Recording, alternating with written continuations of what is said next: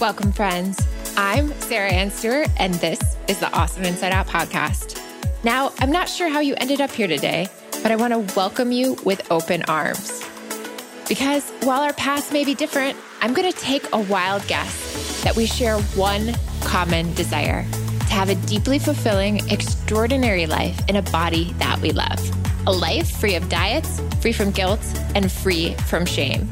In each episode, we're going to dive deep into mindset shifts that give you the power to decide how you feel, not the media, not your past, and not social conditioning.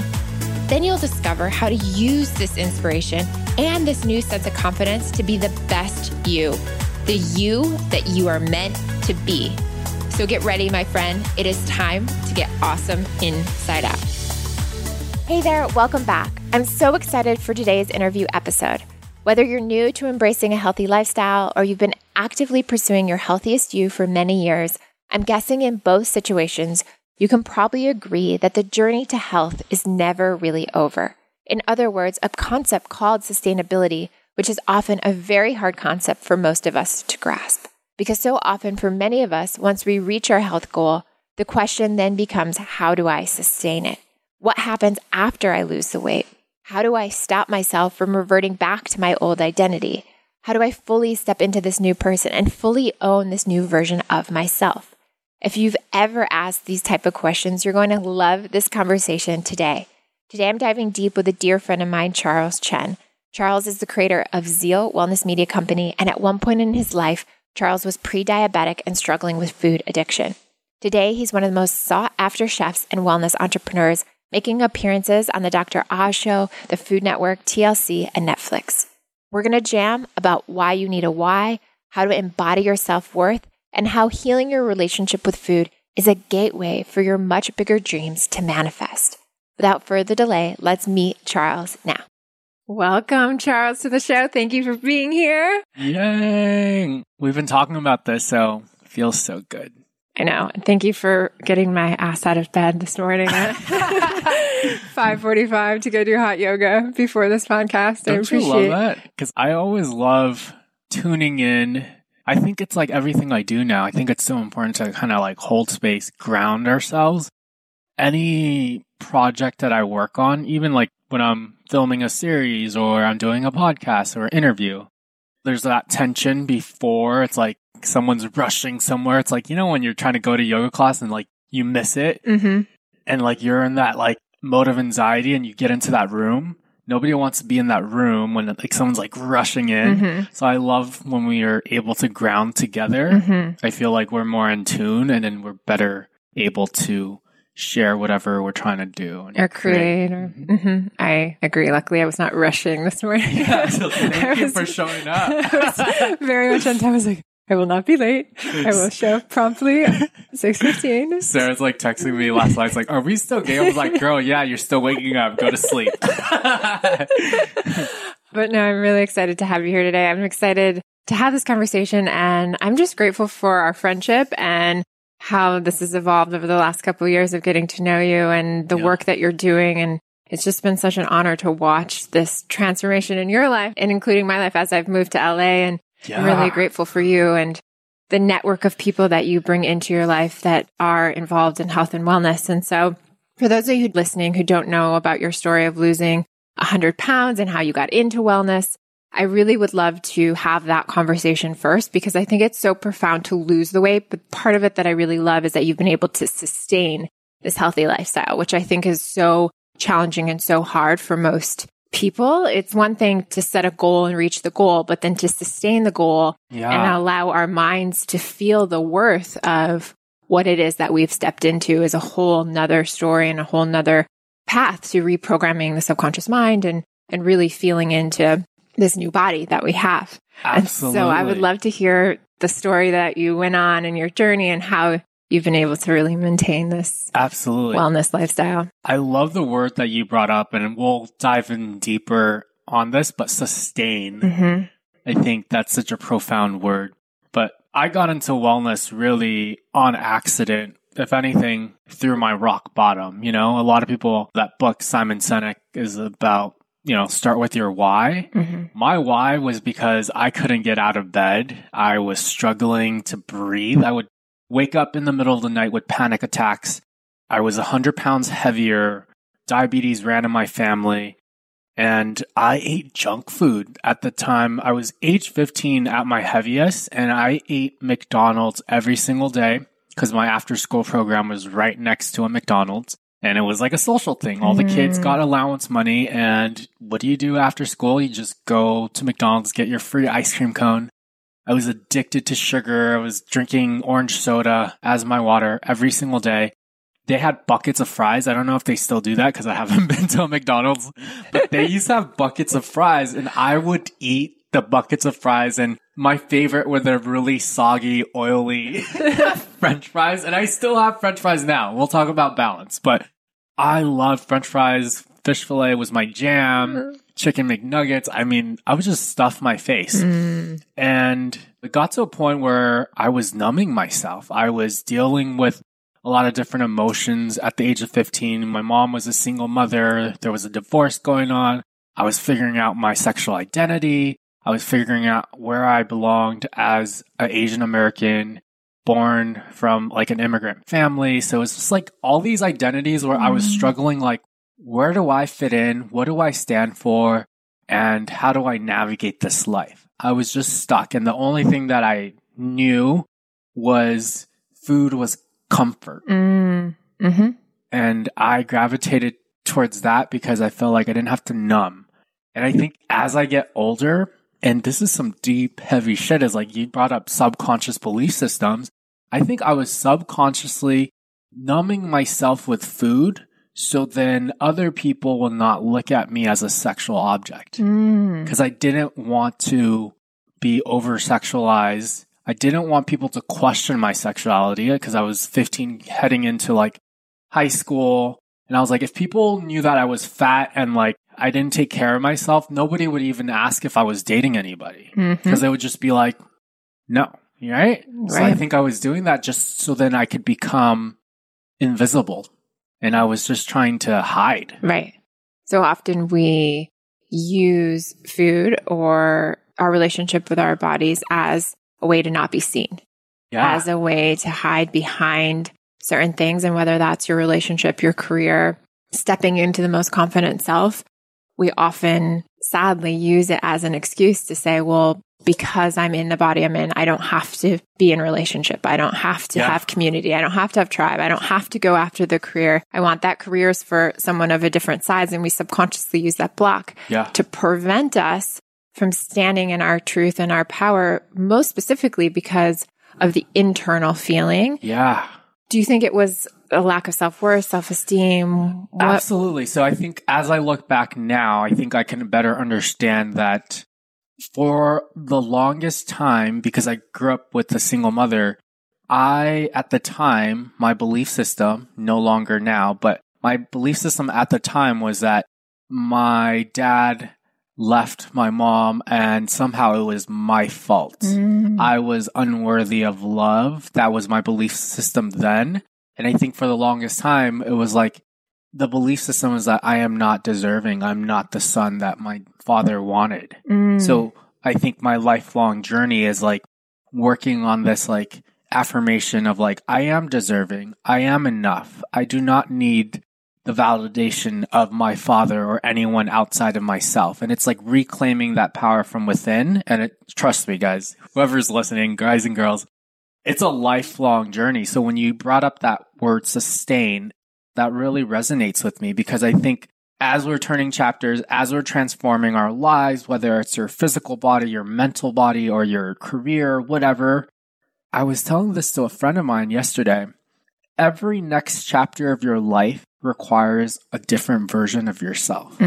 So it's like, even today when we're doing yoga, like the yoga instructor was like, oh yeah, like breathe into it because yes, shit is going to come up and it's going to feel very uncomfortable. And yes, it does feel uncomfortable.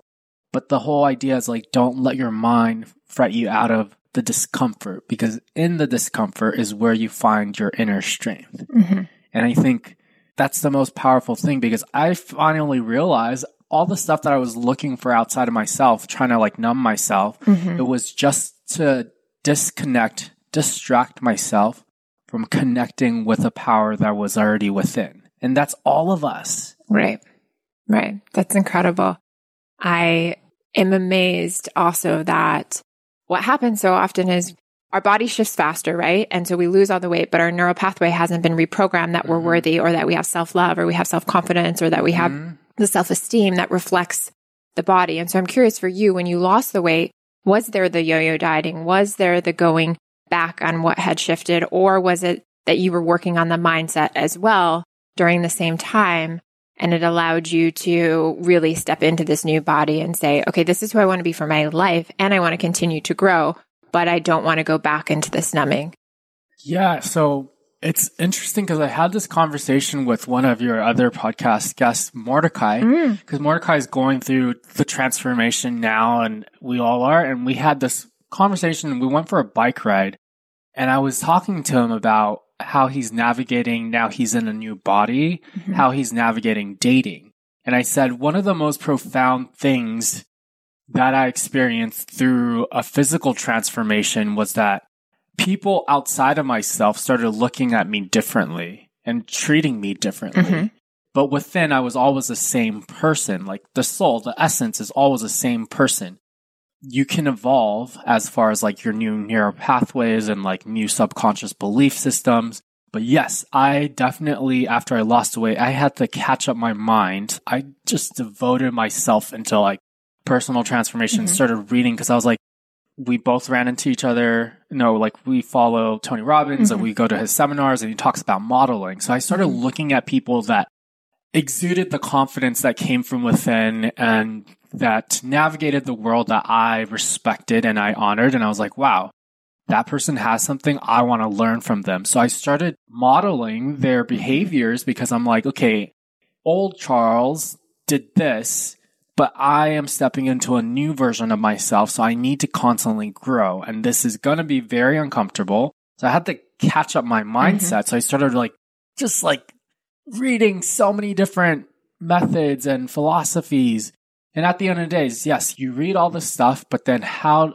It's so funny. I had lunch with a friend and he was like, Charles, fuck all the philosophies. You can have all the fucking philosophies in the world and you can like read all the books in the world, but what are you actually living? Right. What are you embodying? And I was like, you're so right.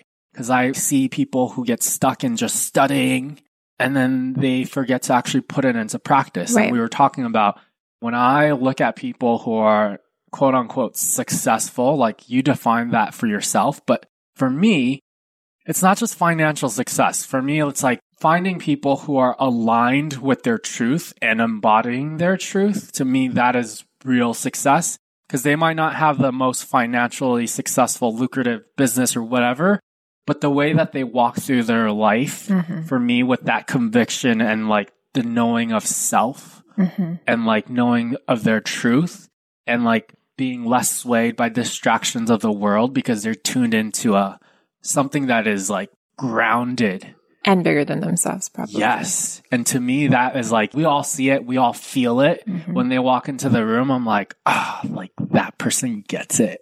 And those are the people I want to surround myself with. Yeah, absolutely. And I love the fact that you shared about this idea where we're in overconsumption. And I think oftentimes we read more books and have more podcasts and take more courses. Take more supplements. And take more supplements. And I just did this entire blog about how we have all these things often as a way of distraction. So the amount of content or resource we have is usually not the problem. The problem is actually applying it and implementing it into our life, and then upgrading our identity to being a healthy person, to being a spiritual person, to being the very person or the identity of which we want. And I'm always like, whenever people come to me and I've tried everything, I'm like, well, have you finished the book that's next to your bed? Have you finished that course that's online? Have you finished that meditation practice that you learned? Are you implementing every day in your life? And so often I'm like, I started it and I didn't finish it. And I'm always like, this work, as you know, and I know from years and years and years of reprogramming subconscious patterning, is not an overnight thing. And we have to begin to shift out of this quick fix mentality because it doesn't work. And it makes us go from one thing to the next without implementing the very things that we're learning. Yeah. There's this amazing book, Essentialism, basically like finding one or two things. Instead of having like 10 things on your to-do list every day, I now like narrow it down to like 2 to 3 things. These are the only things I will focus all my time on and get rid of all distractions. Turn your phone on, do not disturb, and literally just focus on those 3 things, 2 things, and get those things done. Because if you over-bombard yourself, that's when you get really overwhelmed. And I like the questions you ask your clients. One question that I ask my clients is, who have you not forgiven? Mm. And everyone will come to me with food because, yes, I had a food background. I'm a trained chef. I worked at restaurants in New York. And they're like, yeah, teach me the right recipes to eat. But I want to dive deeper because before you eat that food or recipe, I want to understand your motivation. I want to understand your why. Why do you want to transform? Why now? Mm-hmm. And then who have you not forgiven? And most of the time, it's ourselves. Right. Mm-hmm.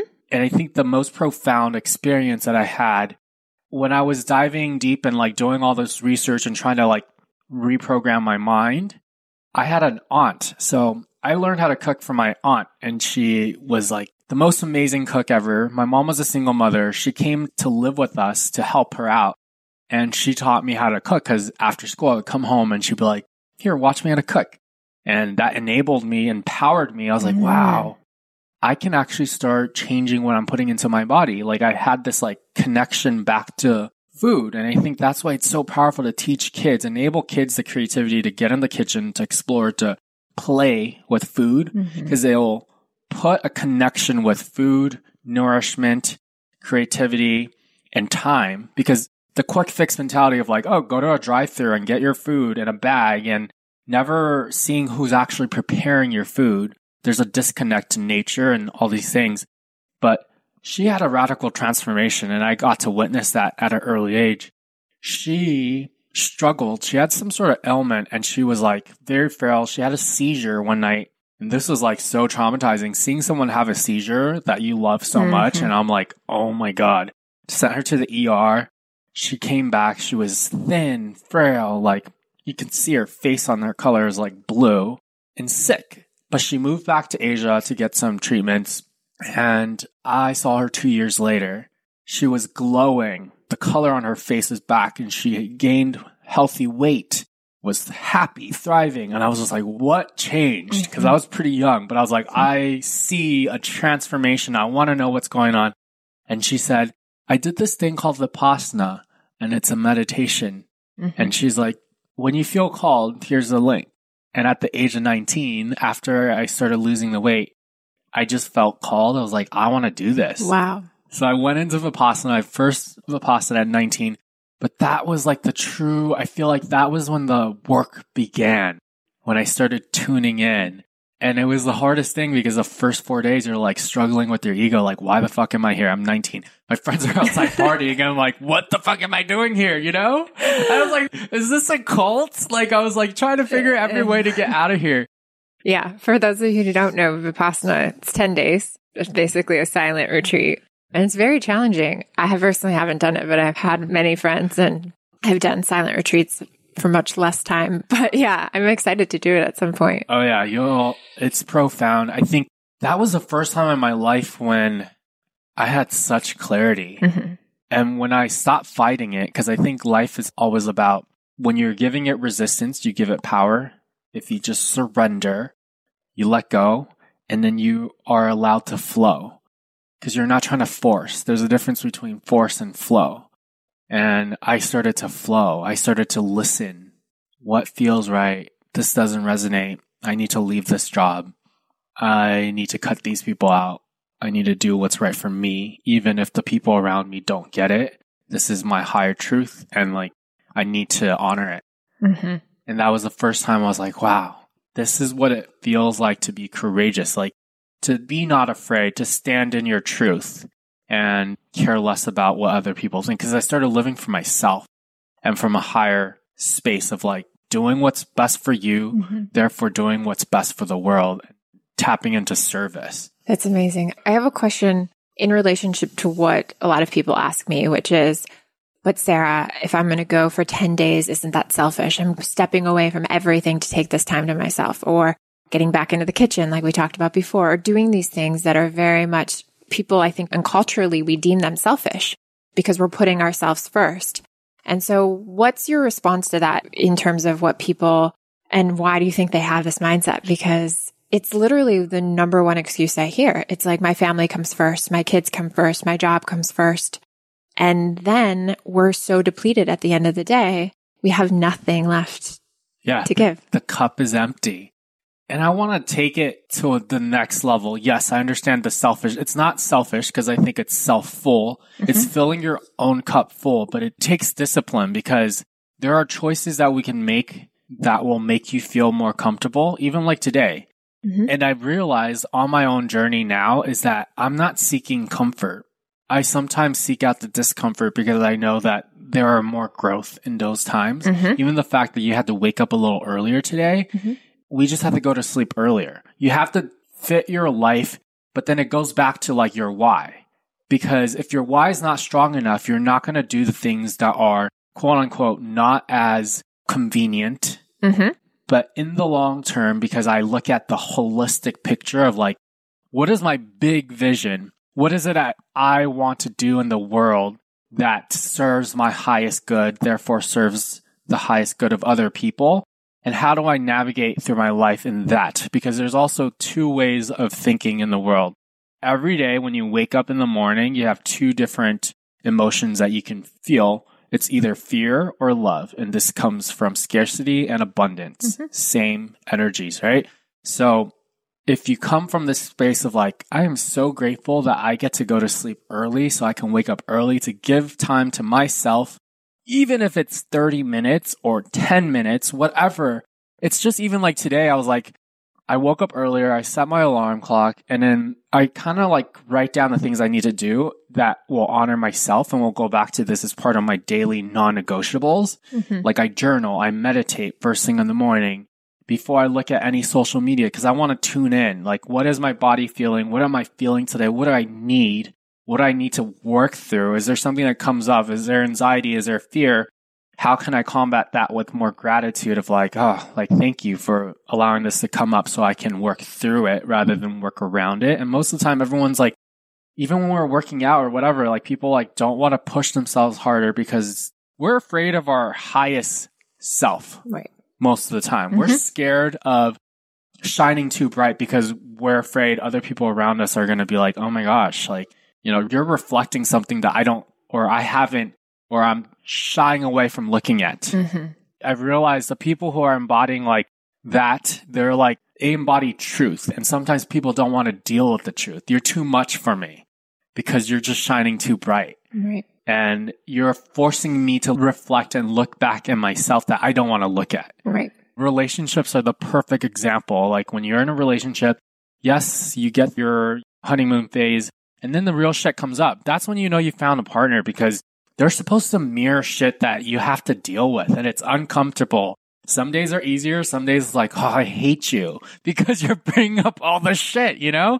But I think I learned, like, I was in a 6-year relationship and best teacher of my life. And like, we're still mm-hmm. really good friends and like ended on very good terms. And I was just like, thank you. Mm-hmm. Thank you for being such a great catalyst for my evolution. I needed that. Mm-hmm. And I feel like everyone is a visiting professor, as my friend likes to say.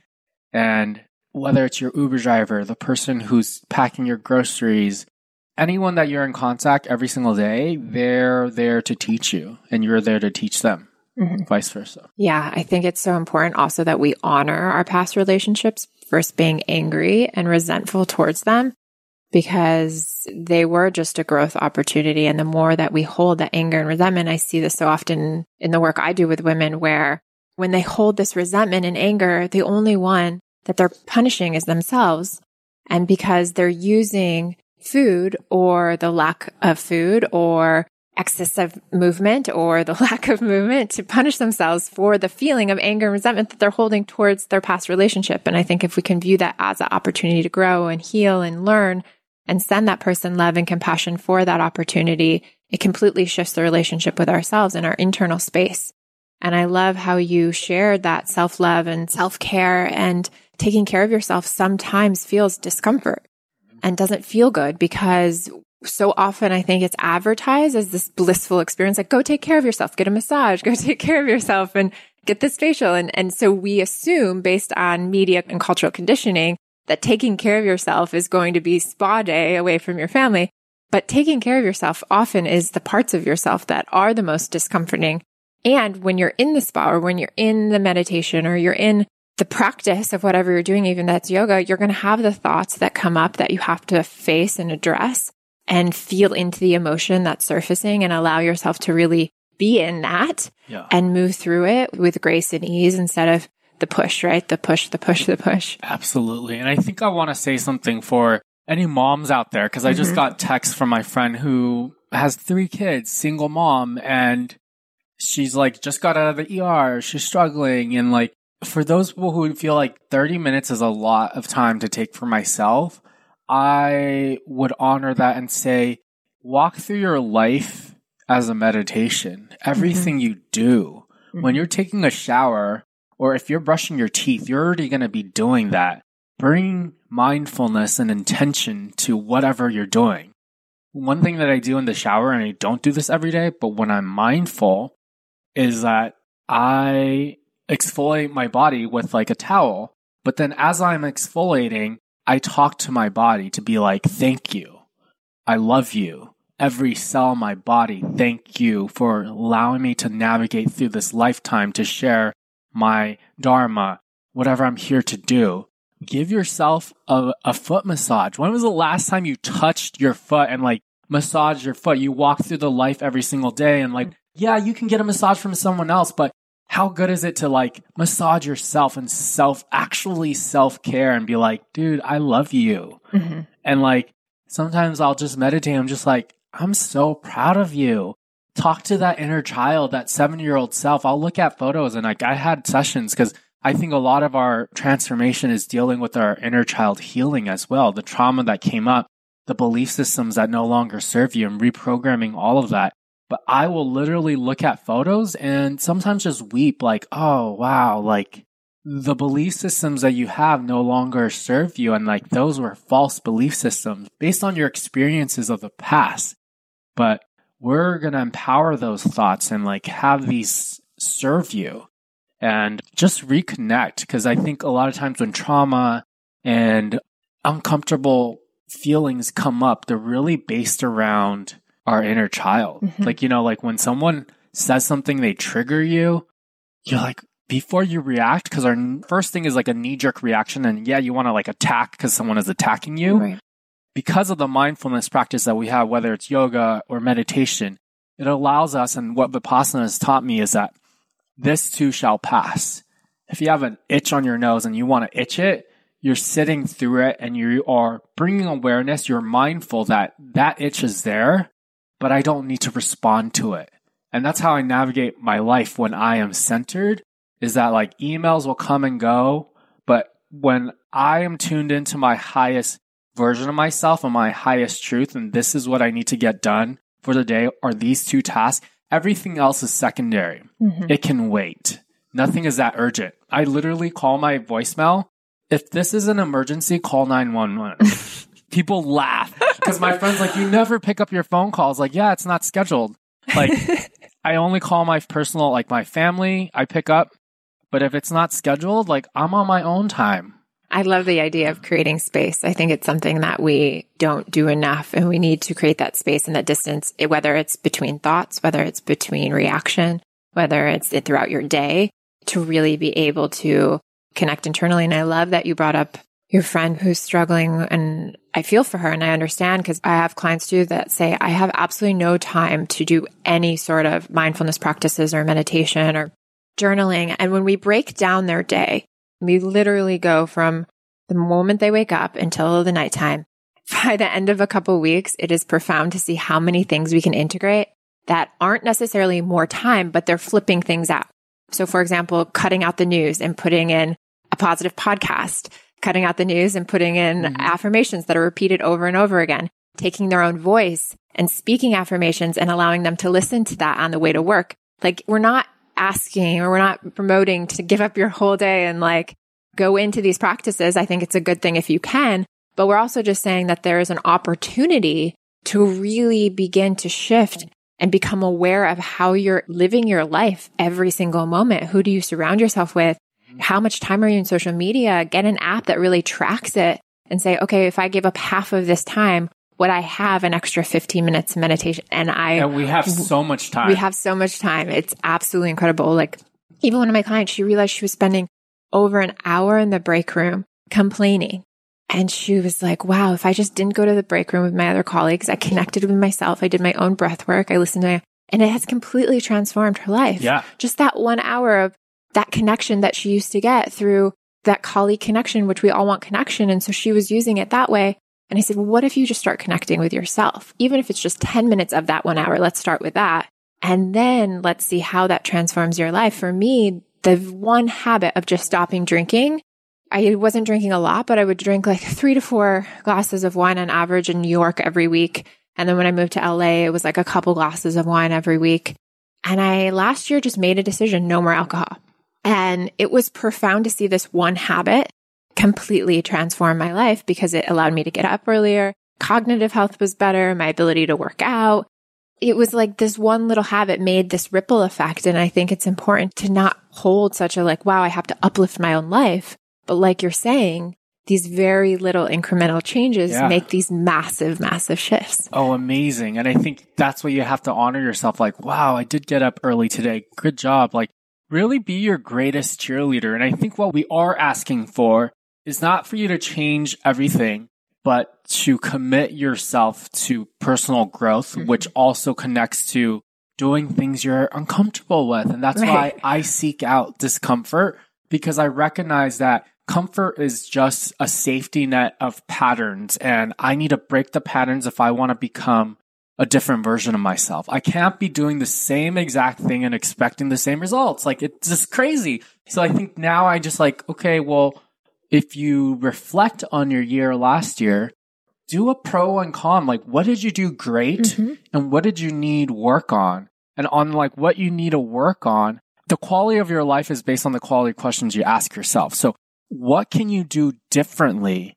How can you navigate differently? And then how can we find models of those people like, oh, these people are killing it in these aspects of their lives. Like, I need help with that. That's why we hire coaches. Just like you hire a fitness coach, you can hire a financial coach. You can hire a voice coach. You can hire all these things that you struggle with. If you don't know, someone else has dedicated their life to studying this, and it's okay to ask for help. That's the thing. I think there's a level of vulnerability and also discomfort when we're asking for help. Like, hey, I don't know what the I'm doing. I need help. Which is so interesting because I'm speaking for you in this because of the conversations we've had. But as coaches who have gone through this transformation, I think it's powerful in that we hold a different level of compassion and understanding. So when people come to us, I don't have a feeling of like judgment or any sort of like, how are you there? I don't understand. Like, even confusion. There's so much love and compassion. And I think that if someone would have told me that, I would have gotten a coach sooner. I would have had people there to support me sooner. And I know that's how you approach your clients as well. Yeah. It's from love, compassion, understanding, grace, and it's still holding them accountable. Yeah. But it's through this process of really understanding because you've been on that other side. Hey there, friend. Are you loving this podcast? I want to continue to support you. So the simplest way to do this is to head over to sarahannstewart.com and pop into the newsletter. Doing this ensures that you never, ever miss any details of our new projects, products, upcoming events, or issues that are near or dear to my heart. You're also going to get access to the movement. This is the inner circle of people just like you standing in their power to bring more truth and a new level of consciousness where all individuals get to live a diet-free life in a body that they love. So pop on over to sarahannstewart.com and subscribe, and I'll see you on the inside.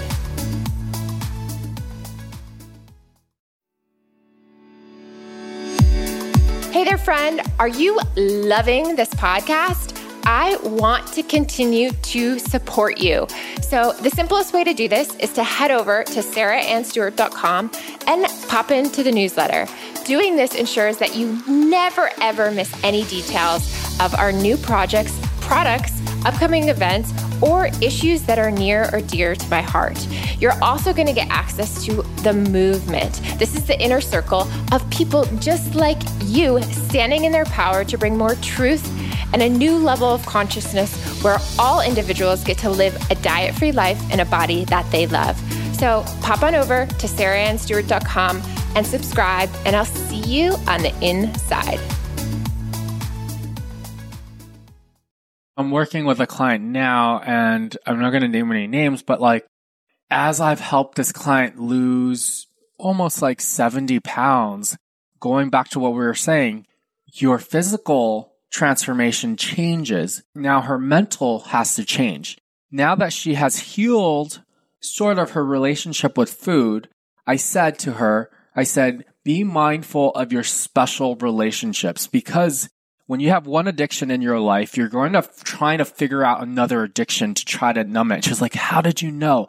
I haven't talked to her for about a month, and she was like, how did you know? I got into my new body and I started dating all these people that I knew were bad for me. I was like, yeah, it's another special relationship.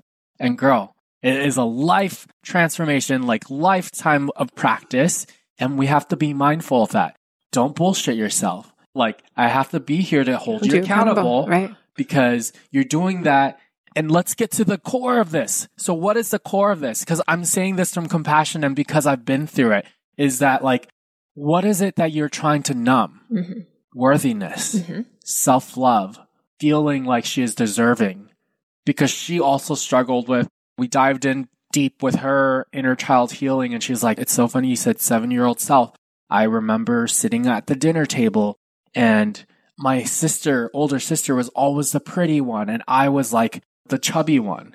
And every time I would finish all my food on the table, my dad would give me a pat on the back and be like, good job, like, and made me feel worthy. So I overate because I felt like I was going to like get some sort of approval from someone else outside of myself. So now that we heal that, it's like shifting to another relationship of like, oh, like, if I could get that hot guy, if I can sleep with this guy, I'm going to feel worthy and I'm going to feel validated. But after that relationship, it's like, no, I just feel more shitty. And this person ghosted me. Like, we all go through all this bullshit, you know? So it's like, I just said, be mindful. And how can you turn those actions into more self-love and go inwards? Mm-hmm. Like, go inwards. Like, what are you really dealing with? And be radically honest with yourself, because I was like, you can't bullshit yourself. You can do the same thing. And until you hit your another rock bottom, you're just shifting special relationships. Right. That's one of the biggest awakenings I had when starting meditation. I realized that my binging turned into anorexia, which turned into like everything shifted from one thing to the next. And so even when I got to a physical healthy relationship with my body where my body was physically better, then I turned to alcohol, and it never ended until I healed the root cause, which was my relationship with my mother and my own story of needing the self-approval and love, which I was seeking everywhere outside of myself. And then the numbing just kept getting transferred to the next thing, to the next thing, to the next thing. And so relationships, and I had to really witness by confronting myself and my internal experience of literally looking backwards and piecing the puzzle together and saying, wow, the suffering has shifted from one thing to the next to the next. And although I'm proud that I've healed these different areas of my life, the suffering is still there. I'm still suffering. And until I heal that internal experience, I'm going to continue to suffer because I will always find another thing to suffer through. Yeah. And that's like in Buddhism, it's like, they say it's like the samsara of life. Like, life is suffering. It's this attachment to outside form. But when you realize that, if I were to sell you a magic pill and just tell you that, like, all that you need is like self-love and like self-acceptance, and it's so much easier to say, and that you don't have to buy anything, no one would buy it because I'm like, what the fuck? It's so easy. But no, it's a lifelong work. And I think we're here to experience that so then we can help other people. And I think it's also our duty, having gone through it, having experienced it. And I remember having the radical transformation that when I was on my rock bottom, and this is something that I do every day, I started practicing. I learned from a friend who's a very, very smart, beautiful woman who left Silicon Valley, very successful VP at a huge company, just felt depleted. She had these visions of herself like, I want to be a millionaire. I want to be at a successful company, be a VP, accomplished all that, bought a huge house in San Francisco, and just was like, my soul is dead. Mm-hmm. Like, I stopped listening to my higher self. She left that job, now is devoted her time to 2 months in a monastery in Taiwan. Wow. So beautiful. But I recently connected with her when I was in Asia, and she was like, you know, something that I do everything that brings me humility is I pray. And she's like, Charles, I don't just pray. I get on my knees and pray. And I found that to be physically transforming, of like a true surrender, kind of like when you end your yoga practice and you like namaste, mm-hmm. like literally like being on your knees. But I experienced this when I was on my rock bottom. I remember like praying and being like, I don't know what I am doing. And I just know that this needs to change because I don't want to suffer anymore. But I promise anything, higher power, whatever I was praying to, if you can help me transform my life, I will dedicate my life into helping other people. And that's what I'm doing now mm-hmm. through different mediums. But it's like, that was the rock bottom. And I think every day when I meditate, I journal and I pray on my knees and I surrender and I ask the questions, use me wisely. What will you have me say? Who will you have me meet? And how can I best serve? Mm. Literally, those are my 3 questions I ask myself. And when I'm not in alignment, it's really when I am not connected to myself and I'm not thinking about service and I'm just thinking about ego or protecting a certain image. And I was watching an interview with Will Smith, someone that I love mm-hmm. and I know I'll meet one day, is that going back to every next chapter of your life requires a different version of yourself. He had an epiphany in his career where he was like, for so long, I was trying to protect this image of what Will Smith is supposed to do. Mm-hmm. I started becoming a prison of my identity. And this is something that I think is so beautiful, is that we each can liberate ourselves from the identities that we create, all the labels. Like mm-hmm. you get to constantly change and shift, transform into a different version of yourself. Sarah today in front of me is a coach. Who knows if Sarah wants to be an interior designer 10 years later, and honor that. Mm-hmm. It's okay. And I see so many people get trapped into their own dogmas and ego and labels. Mm-hmm. And I just, even me, like shifting out of the gear of like chef, like, yes, I worked in food. Yes, I did this, but now I have a greater calling and I found a different medium to share my life's work. And it's okay to let it go. Mm-hmm. And a lot of people hold on, and that's where the misery and like, getting lost. Yeah, suffering. It's the suffering of holding on to something because we're scared, and we're scared to step into this new version of us because who will we be in that new version? Yeah. And I think on the flip side, it's really important to honor and respect and hold compassion and love for those who are in the transformation of their lives, because it's so easy to say, I mean, even with myself, I look back on content I wrote 4 or 5 years ago, and I have these moments where I cringe and I say, wow, I would never say these things now. The way that I would talk about weight loss, the way that I would sell ebooks, like that was who I was then. And it has evolved as I have interviewed women all over the world, as I've coached, as I've created the responsibility to hold women in a different level of compassion and love. And I someday might speak very differently than I speak now, but to go back, as some people do, and they say, well, you said this a year ago. You said this. Well, I'm not who I was yesterday. Yeah. So let's honor where the person is today. Yeah. And so often I see people blasting people for who they were 10 years ago. And yeah. I'm like, let's honor and hold and have compassion and love and celebrate people as they evolve in their consciousness yeah. and awareness, because who you're meeting in front of you is the person they are today. Yeah. They could have had this awakening yesterday that we know nothing about. Yeah. And so it's very easy to say, oh, my ex, he's an asshole. Well, maybe he's not anymore. Yeah. Maybe he's had an awareness. Yeah. You know, maybe he's shifted in his experience. Yeah. Maybe he's full of love and compassion now. We don't know. You don't know. Yeah. Unless you're with him every day. So I think it's just important to continue to hold that vision that people are evolving in their own way. Yeah. I love that. Holding space. It's so important. I agree with that. Someone that you might have a hiccup with or had a disagreement with.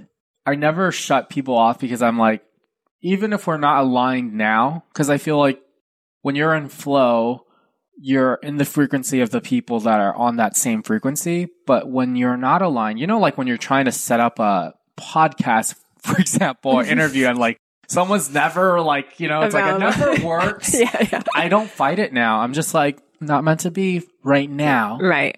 And then when you bump into that person, they're aligned, they're ready. Mm-hmm. And it's like, okay, we're ready to work now. Let's do this. Mm-hmm. But it's like, we go through flows. Like we all go through that shit. And I can feel it. We can feel it. So it's like, you're like, oh yeah, this person's processing.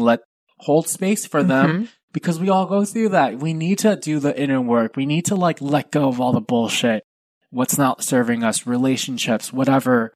And then tap into service. Mm-hmm. I think especially in partnership, it's so easy to as well continue to say, well, you always do X or you always do Y, or you always do Z, and get angry that they have always been that. But if you don't hold the version that they can change, you don't hold the version that that person can upgrade their experience, you're expecting them to behave in a certain way, but not allowing them to upgrade the version of themselves and show up differently. And so with the coach that my husband and I work with, we had to literally work through this vision where we would expect the wounding from the other person to show up. And instead of the expectation, we had to hold the vision that a new person would show up. And it's completely transformed our relationship because I hold from a detached place the version of him that is full of love and light and compassion and potentially want to get triggered in a circumstance. And if he shows up triggered, that's okay. We move through it. But holding that has allowed him to really shift in that experience so he doesn't show up that way and vice versa. Yeah. So it's been really exciting to witness that when you hold the version of someone else growing into their highest self, it actually supports them in that growth. I love it. And I want to bring that into even parenting kids, because kids are creating their subconscious belief systems from age 7 and on, right? They'll start remembering. And the narratives that we hold space as adults, if we don't have the mindfulness practice and you're raising kids, for example, I'll give you a good example of like, if you have a daughter and all your life, you're like, you're so pretty. That narrative that you put into the pretty associates with my self-worth is based on if I am beautiful. If I am not beautiful, then I'm not worthy. So what are the different narratives that we can feed children now to be like, you're so smart. You're so artistic. Like, not based around circumstance, based on physicality, because that's where kind of like a lot of these like eating disorders and things, because it's like, I need to do this because I don't feel beautiful, you know? Exactly. So like change the adjectives that we're using with kids. And if your child's challenged in a certain area, hold the space that they can step into that challenge instead of repeating that over and over, like, oh, you never do your homework. Oh, you always struggle with this. It's like, no, hold the vision that you're an intelligent child. You show up and do your homework. You are successful in your own ways. You're creative and independent and inspiring. And maybe homework isn't your greatest attribute, but maybe you show up and do other things in other ways that other children don't. And so it's like honoring where they are and then holding space that things can shift. Love that. Yeah. Yes. Yeah. It's pretty cool. I wanted to talk about, so the other day we were at an event. Oh, it was a Christmas party. That wasn't the other day. It was a few weeks ago. It feels like the other day. It feels like the other day. The greatest gluten-free gingerbread. How can I forget? That is beautiful. We decorated the largest gluten-free gingerbread on the planet. Yeah, I just want to hold space and like say thank you to you, Sarah and Craig, for facilitating and holding space for community, because that's something that, as we know, when we go through our own transformations, one pillar that I find the most important is having community to hold you accountable, to hold the highest version of yourself and to show up as that is so important. And like looking forward to like meeting people that are doing their life's work and that are passionate about making a difference in the world. But you guys do such a beautiful job. And I tell this to all my other friends. I'm like, oh my gosh, like, yeah, Sarah and Craig are amazing. And I just want to say thank you. Thank you for that. I really appreciate it. Yeah, it's a big honor to have so many beautiful people in our community and to have them show up in profound ways, and the synchronicity of how much impact has been created just by facilitating these communities is really, really incredible. So at the last Christmas party that we hosted, we were talking about a company and community that you're creating called Zeal. And what I found so profound in the conversation that continues to come back over and over again for me is this idea that the Instagram algorithm is changing, the Facebook algorithm is changing, the online community and how we put out content is changing, and it's always evolving.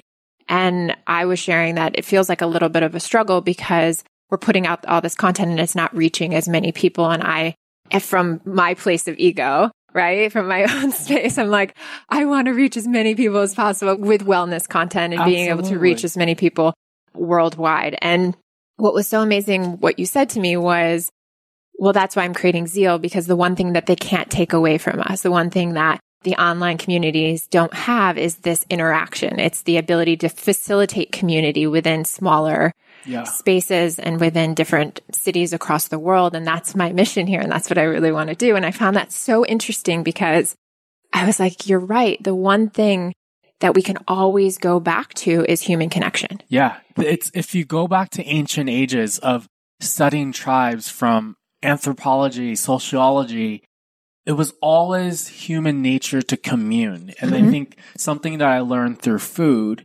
is we are living in a day and age where technology is advancing and there's all these disruptions in different industries. You look at Airbnb, Uber, whatever, but food has not evolved that much. We still have to cook the food. And when we cook the food, humans like to commune. We are human beings. We're social beings. We want to sit together and have a meal. And that connection will never be taken away from any artificial intelligence that doesn't have emotional intelligence. It doesn't teach you how to communicate, how to engage, how to hold space, how to support community. And if you look at the history, it's like, it's there. And it's like, doesn't matter how far technology goes, and if we're going to space, humans need connection. From a child being birthed into the world, being from the mother's womb, and to have that physical connection, touch, cannot be taken away. Yeah, in Japan, like if they're having like artificial like sex dolls or whatever, that's not connection. Right. It's like silicone, like it's not real human connection. I think what the heart needs and what we all need as human beings is love. Like you can't fabricate love. You can distract people and sell them a different idea of what love is or what you need to get love. But love, and breaking it down to like Maslow's like human needs, hierarchy of needs, is like feeling seen, feeling heard, feeling belonging. Those are like the necessities of like, that's what I'm building with Zeal. And I believe that wellness should be democratized and for all, not just for privileged people. Because I think even living in a Mecca where we're in LA or New York, major cities, it's become, and we were having this conversation, Sarah, like it's become an industry. Yes, it's lucrative, it's thriving because everyone wants to get well. But let's like dive deeper. Like, what does wellness mean?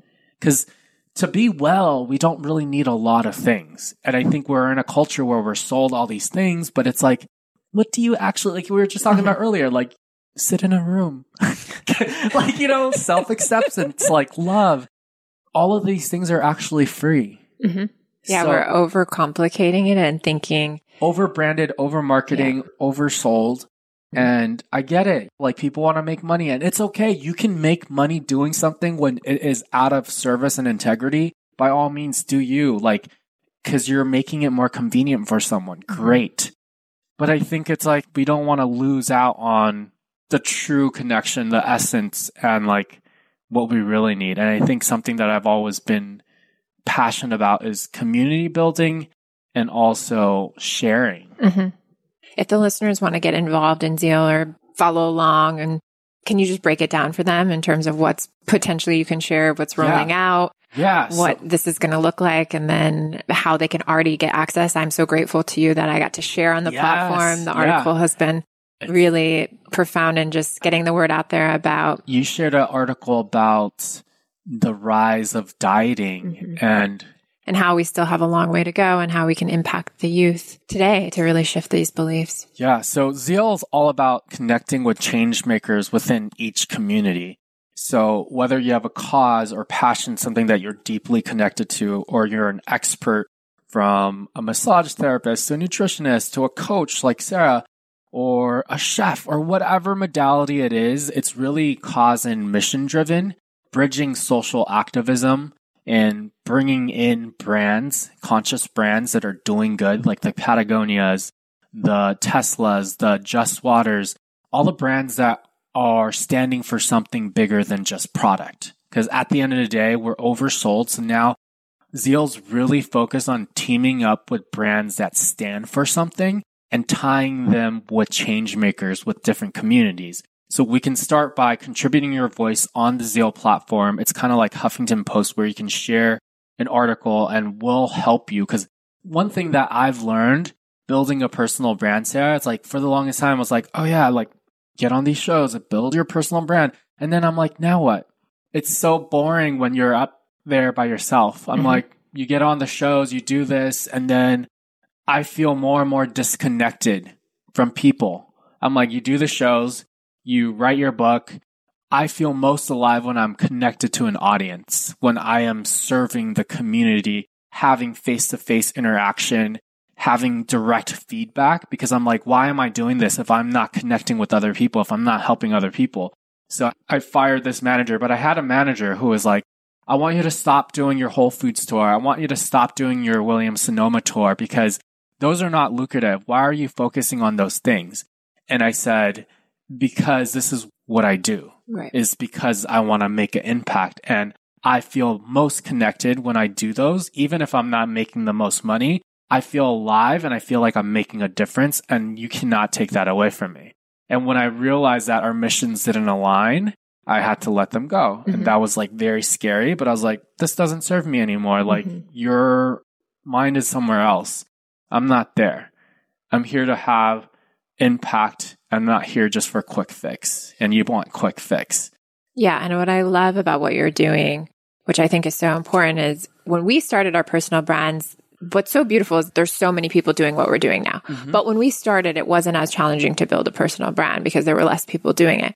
The challenge now is there's a lot of people around the world that want to build personal brands, but they need the network. They need the community. They need the confidence. They need people to really stand behind them and say, I believe in you. Like, even if you're in Michigan in the smallest town ever, like if there's 200 people in that town or whatever, you know, I grew up in Michigan and there's like, there's like parts of Michigan where, you know, it's like farms and there's no one there. I want to, as you get behind these people and say, you can do it. Like you can build the community there. You can start and drive to different parts of Michigan and just start and then make it bigger and bigger and bigger. And I think it's really important that, we take on that responsibility as people who have built brands. And that's why I love Zeal, is because you are taking on that responsibility to say, this isn't about just me. This is about all of the wellness influencers coming together, people who are creating positive change and vetting them to making sure what they're doing is in alignment with integrity and saying, how can we all rise together? Absolutely. I think it's so much more powerful, and we're really building a strong community because I think we've gone in, it's becoming a game. As we know, social media is a game. Like, and it's like a popularity contest. And I'm like, I've for a while, like took some time off social media. I was like, what am I doing? You know, like take a moment back of like, my tagline for my emails are now create with intent. Before you're creating or putting out into the world, because I would look back, like when I do my self-reflections throughout the year, like, oh, I was doing all these stuff. No, I just need to focus on one or two. And someone told me like, the wisest person speaks the slowest and listens the most. You're not trying to overcompensate. Like, you're not trying to like get content out. You're like thousands. Right. You're not trying to get everyone's approval because you're grounded in what you're doing. And when I watch the people that I look to, I was like, I love this person because their essentialism, going back to like Stoicism, finding that one or two things and just focusing. Yes, it's about bridging and bring community leaders together, giving them platform, and also getting the brands on board so we can activate in different cities. Like you said, Michigan. Like we just featured this barber that goes to downtown LA to Skid Row with a couple of his buddies of his friends to give back to homelessness. They realize that homeless people just want to be heard most of the time. They struggle with mental illness. You know, there's a lack of funds in mental hospitals now. So there's a lot of them are actually veterans as well. So it's very sad. But this barber was like, at a very high-end barber, like decided to bring a bunch of his friends together to go to LA to give them haircuts. And I feel like hairdressers are the best therapists or, you know, barbers. You literally have these conversations and they hold space because they see people from all walks of life. And I love and enjoy going to get my haircut. And we all know how we feel when we have a good haircut. We feel invincible. We feel seen. We feel like in the best version of ourselves. They literally go to downtown LA and donate haircuts to the homeless. And when I featured him, he sent me a text and like gives me the chills. It was like, I was at tears, like reading the story that you put together. And for the first time, he was like, I felt seen and heard. And like that to me is like so powerful. These are the micro influencers and with smaller platforms, but they're doing something because it is like what they believe in. Selfless. They're selfless. And that's what I mean. Like there are tons of heroes walking around the world that are not taking credit. Recently, I received an email from, I'm not going to name like this organization who was like, oh, now is the time to self-submit for top 50 wellness influencers for some summit. I was like disgusted. I like meditated and I was like, okay, how do I respond? Like, and I just wrote back, like, this is the reason why we have the bombardment, like, of like all these influencers that are like self-proclaiming. It's like, do the work because there are so much unheard heroes that are doing the work that are not doing it for the recognition. And to me, it's like finding those voices and giving them the light because it's like, yes, like you're doing the work. Like we meet someone, like when I go to a market or if I go to like the gym, I give so much love to the people who are cleaning. And when you get to know these people, they're like, Charles, I wake up at 4 and I take the bus to get here. I'm working 3 jobs. I have 2 kids. And I'm like, you are killing it. Like you make me wake up with even more conviction because I was like, wow. And I grew up with a single mother. So it's like, I watch her struggle. Like we were never like poor, but we were never like, she was hustling. But I saw by observation and how I witnessed my mom, her greatest strength was treating everyone the same and making people feel seen. Because she was a banker. She would bring food to the security guards because she's like, this is takes care protects of me. Yeah, protects me. Like make sure you take care of the people who are taking care of you. And just watching that, she was like, Charles, it doesn't matter who people are, treat everyone the same. And this is how I navigate my life. It's just, like I meet a lot of people. On TV, you meet people who you just don't want to be around. I'm like, oh, the intention is not pure. And this is the thing. I fell into my career and what I'm doing now on accident through my own personal transformation, my rock bottom. So I'm not doing it for all that stuff. If it doesn't bring value, I don't want to fuck with it. You know, like, and my manager gets pissed off sometimes because like, you can be on QVC and you can do this. And I'm like, I feel phony. This is not what I signed up for. You know, I'm sorry. I don't want to do it.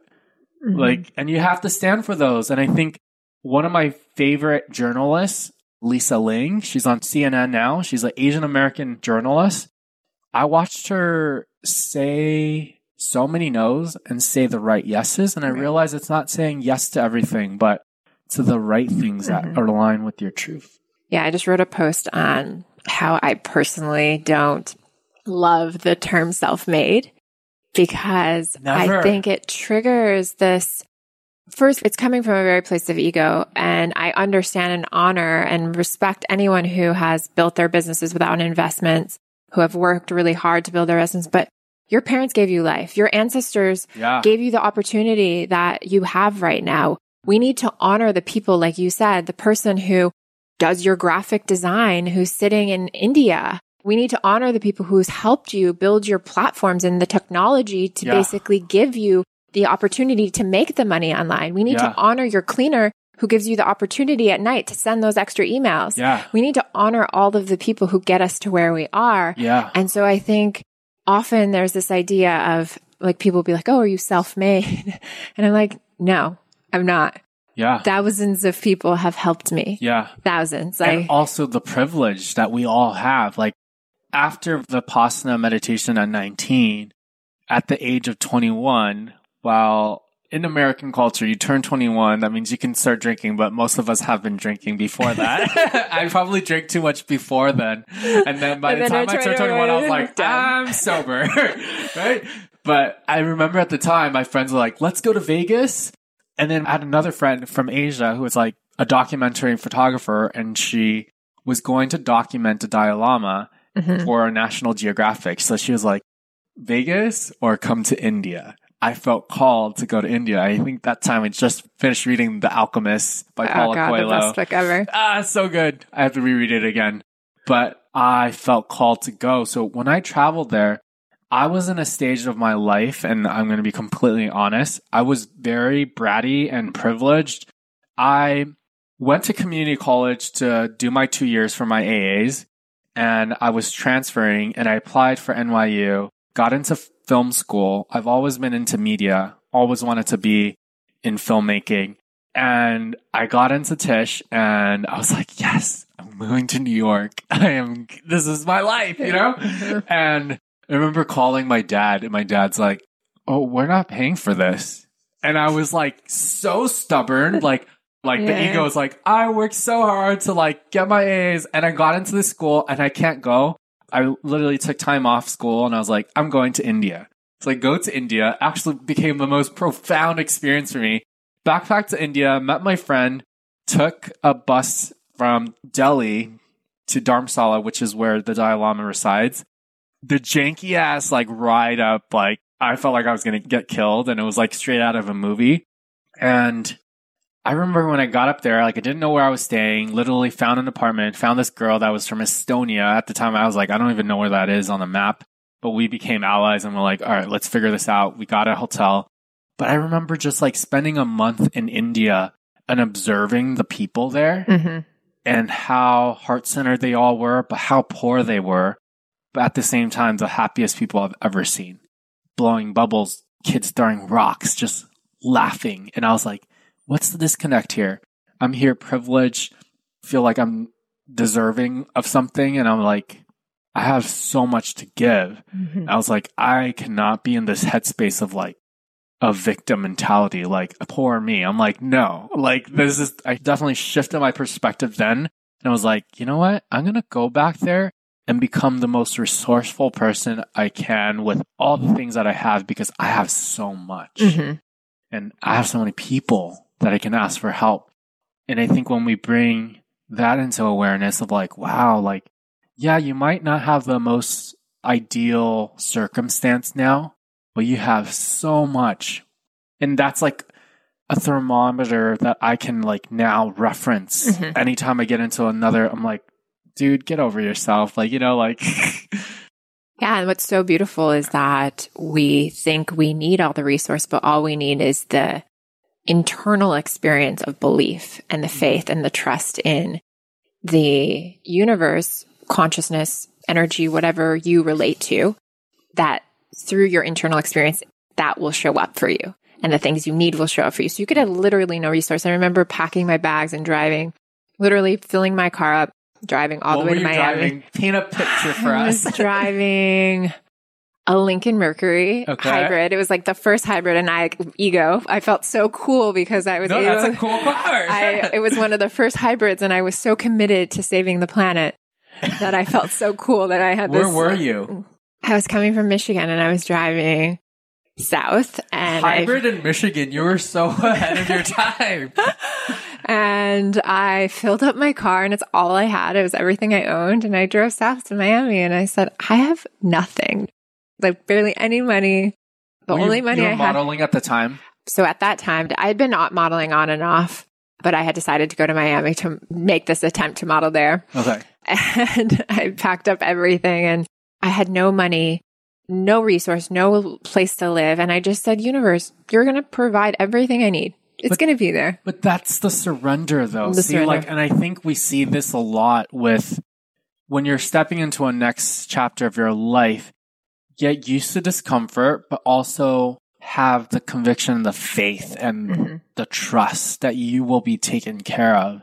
And anytime we're pivoting, I'm like, oh, like this is so uncomfortable. I feel like I'm going to die. Or like speaking on stage. Like a question I get asked a lot is like, don't you get nervous when you're on stage or when you're doing a speech or talk? I'm like, and I said this to a friend, I said, you're only nervous if you're coming from your egoic self, because you're thinking about what other people will think of you. When you're tapped into a higher power that is greater than yourself, you literally surrender. Use me. I'm just a fucking vessel. And that's when you're just like in flow. And we've all felt those moments. We're like, oh my God, I didn't even know what I was doing. But you felt so aligned and literally you will be used. Right. It's like one of those moments where I'm like, well, the worst case scenario. And I think this is something to remember. You can sleep in your car. You sleep around or turn around and drive back north. You know, I think when you realize that you can always go back. But beautiful thing is when you step into the discomfort, you're never actually going back, because consciousness, once it's expanded, it can never contract. Even though you might feel that it's contracting, your awareness is now expanded, and so there's no return. Yeah, it's beautiful. But it's pretty fun. I felt the same way when I moved to LA. I knew no one here. I was like, I'm going to like pack my bags for this guy. This is ridiculous. What am I doing? I can't believe I'm doing this. And now it was... Thank you, Craig. It was the greatest decision I've ever made. It was just, worst case, I'll go back to New York. Like, that's the absolute worst case, but I'm going to allow the universe to show up in ways that's needed right now, and trust that I met this person for a reason to bring me to LA for my greater purpose. And I love it. In the trust is what really presents itself to you. The last thing I wanted to ask you about was this philosophy you've been talking a lot about, which is the power of eight. Yes. And so I'd love for you to dive into that just a little bit so we can close with that, because I feel like it's been the theme of this whole beautiful conversation. So going back to what you were saying earlier, sustain, transformation, trust. That's literally my life philosophy. I've always been drawn to the number 8, just because it also is the infinity sign. When I got my apartment, but before I moved to New York, it wasn't even kind of like going back to like having the trust and faith. I was living down the street from a friend, and we were going to dinner. We literally packed her bags because she was moving back to Kansas, and I agreed with her to road trip back to Kansas in her little U-Haul. And she was like, you're such a good friend, because a lot of people made promises and they're not here in the car right now. And I was like, whatever. So she sold her car in LA. So we had the U-Haul. So we were walking to dinner. She was like, let's go grab a salad. I was like, okay. While we were walking to dinner, she said, I really want to show you this view, because I was walking to work today and I saw this beautiful view, and I was like, I want to see it right now. So she brought me to this apartment. And it was like the most magical view of LA. And there was a pond, and it led me to this apartment. It literally brought me to this apartment. And I was like, wow, this is like so sacred, so beautiful. I didn't think about, I was traveling to Paris after that and then New York. And I was like, I'm going to find a place in New York. And there happened to be a man outside. I was like, hey, do you live here? Do you know? And he's like, I'm actually the landlord. Like, I own the building. And that's how I signed that apartment. But that apartment had the number 8. And it's the idea of trust. The infinity sign represents infinite potential, infinite possibility. The idea of that life is an ever-changing note. Like, we're constantly changing. Transformation is constantly ever-growing. You're never going to get to an end destination. Literally, it's just another chapter and another evolution of growth, like you were saying. So the philosophy of 8 is really understanding that, and I'm breaking it down in my new book that I'm writing, that Sarah's been such a great support.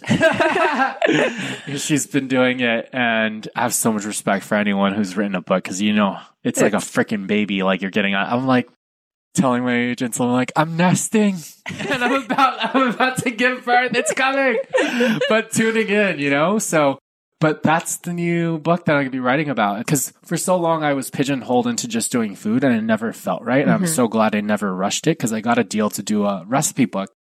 And I declined it because I said, no, it doesn't align, because I want to focus on transformation. That's the nitty gritty that I really want to talk about, because it's not just food, as we all know. Food is like the modality, it's the beginning gateway to all the shit that we need to talk about, which is like all the inner stuff. Yeah. It's the mind, the body, the spirit, the emotional body, the mental body. Yeah. It's looking at everything holistically and saying, without being an overwhelm, how do I trust that I will heal in all areas so that I create and continue to create these new versions of myself that really show up to my highest awakening potential? I think that's the thing that connects all of us. We all want to live our greatest version of ourselves. We want to be here for something bigger than ourselves. And I think our job and what we're doing here is just to guide all of us together on that path. I love that. I'm so excited for your book. I'm going to cheer you along as you go. Please hold me accountable, because you'll be like, Charles, can I read? I'm like, yes, I'll send it to you. It's going to be amazing. I'm really, really excited for that. And I am in full agreement. I think that there's this disappointment that people get when they realize that they're not done. And if we can accept and surrender where we are and still have that motivation and intrinsic drive to grow, we can have both. We can accept and surrender and love ourselves as we are, and we continue to evolve and grow every single day, and open to the possibility that in every moment we could be a different version of who we are. So I love that. I'm so excited. And I think it's perfect timing for where we are on the planet as well. I think people are witnessing that food is medicine, but I think they're also witnessing that there's a deeper level of healing that needs to take place for actual sustainable change like you did. Where can people find you and connect with you? You have so many amazing things online, and Sarah's going to be doing a podcast on my channel. So make sure you guys podcast. Yes. I have a new podcast. And it's all around the infinity sign 8. So we'll be talking about transformation and Sarah's personal story on my podcast. But you can find me at charleschen.tv. And if you want to contribute and share your voice, Zeal with 2 Z's, ZZEAL.co. Awesome. Thank you for being here. I'm so thankful for you. Thank you. That was so much fun. So fun. We were literally in flow. We've been in beautiful energy this morning. Thank you for listening, guys, everyone. Thanks for tuning in. Excited to have you continue to connect with Charles and gain all his resources online that will literally transform your relationship with your mind, body, and spirit. I love that conversation with Charles. Thank you so much for tuning in. I hope that this podcast inspired something inside of you, and my real hope is that you act on this inspiration. Take whatever resonated most with you today and ground it into something practical. And if you're up for the challenge, I invite you to borrow part of Charles' morning practice. This week when you wake up, tune into your body first and go inward. Your most resourceful self, your truth, the power to meet your goals and strengthen and sustain them, it's all within you. And then take some time to write down your daily non-negotiables. It could be that your body needs 10 minutes to move out of anxiety or fatigue.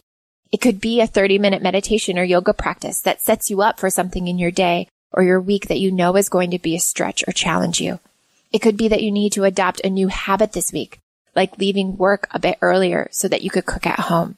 Whatever you choose, trust that your non-negotiables will have a huge impact on your health and your happiness this week.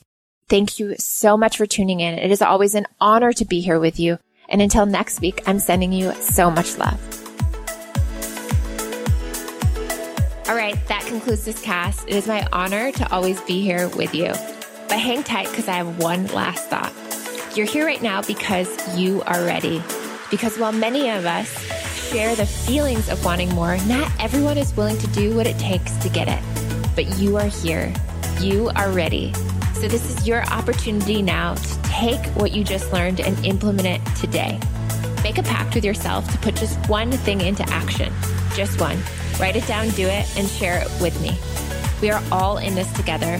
Thank you for being here. You too can feel awesome from the inside out.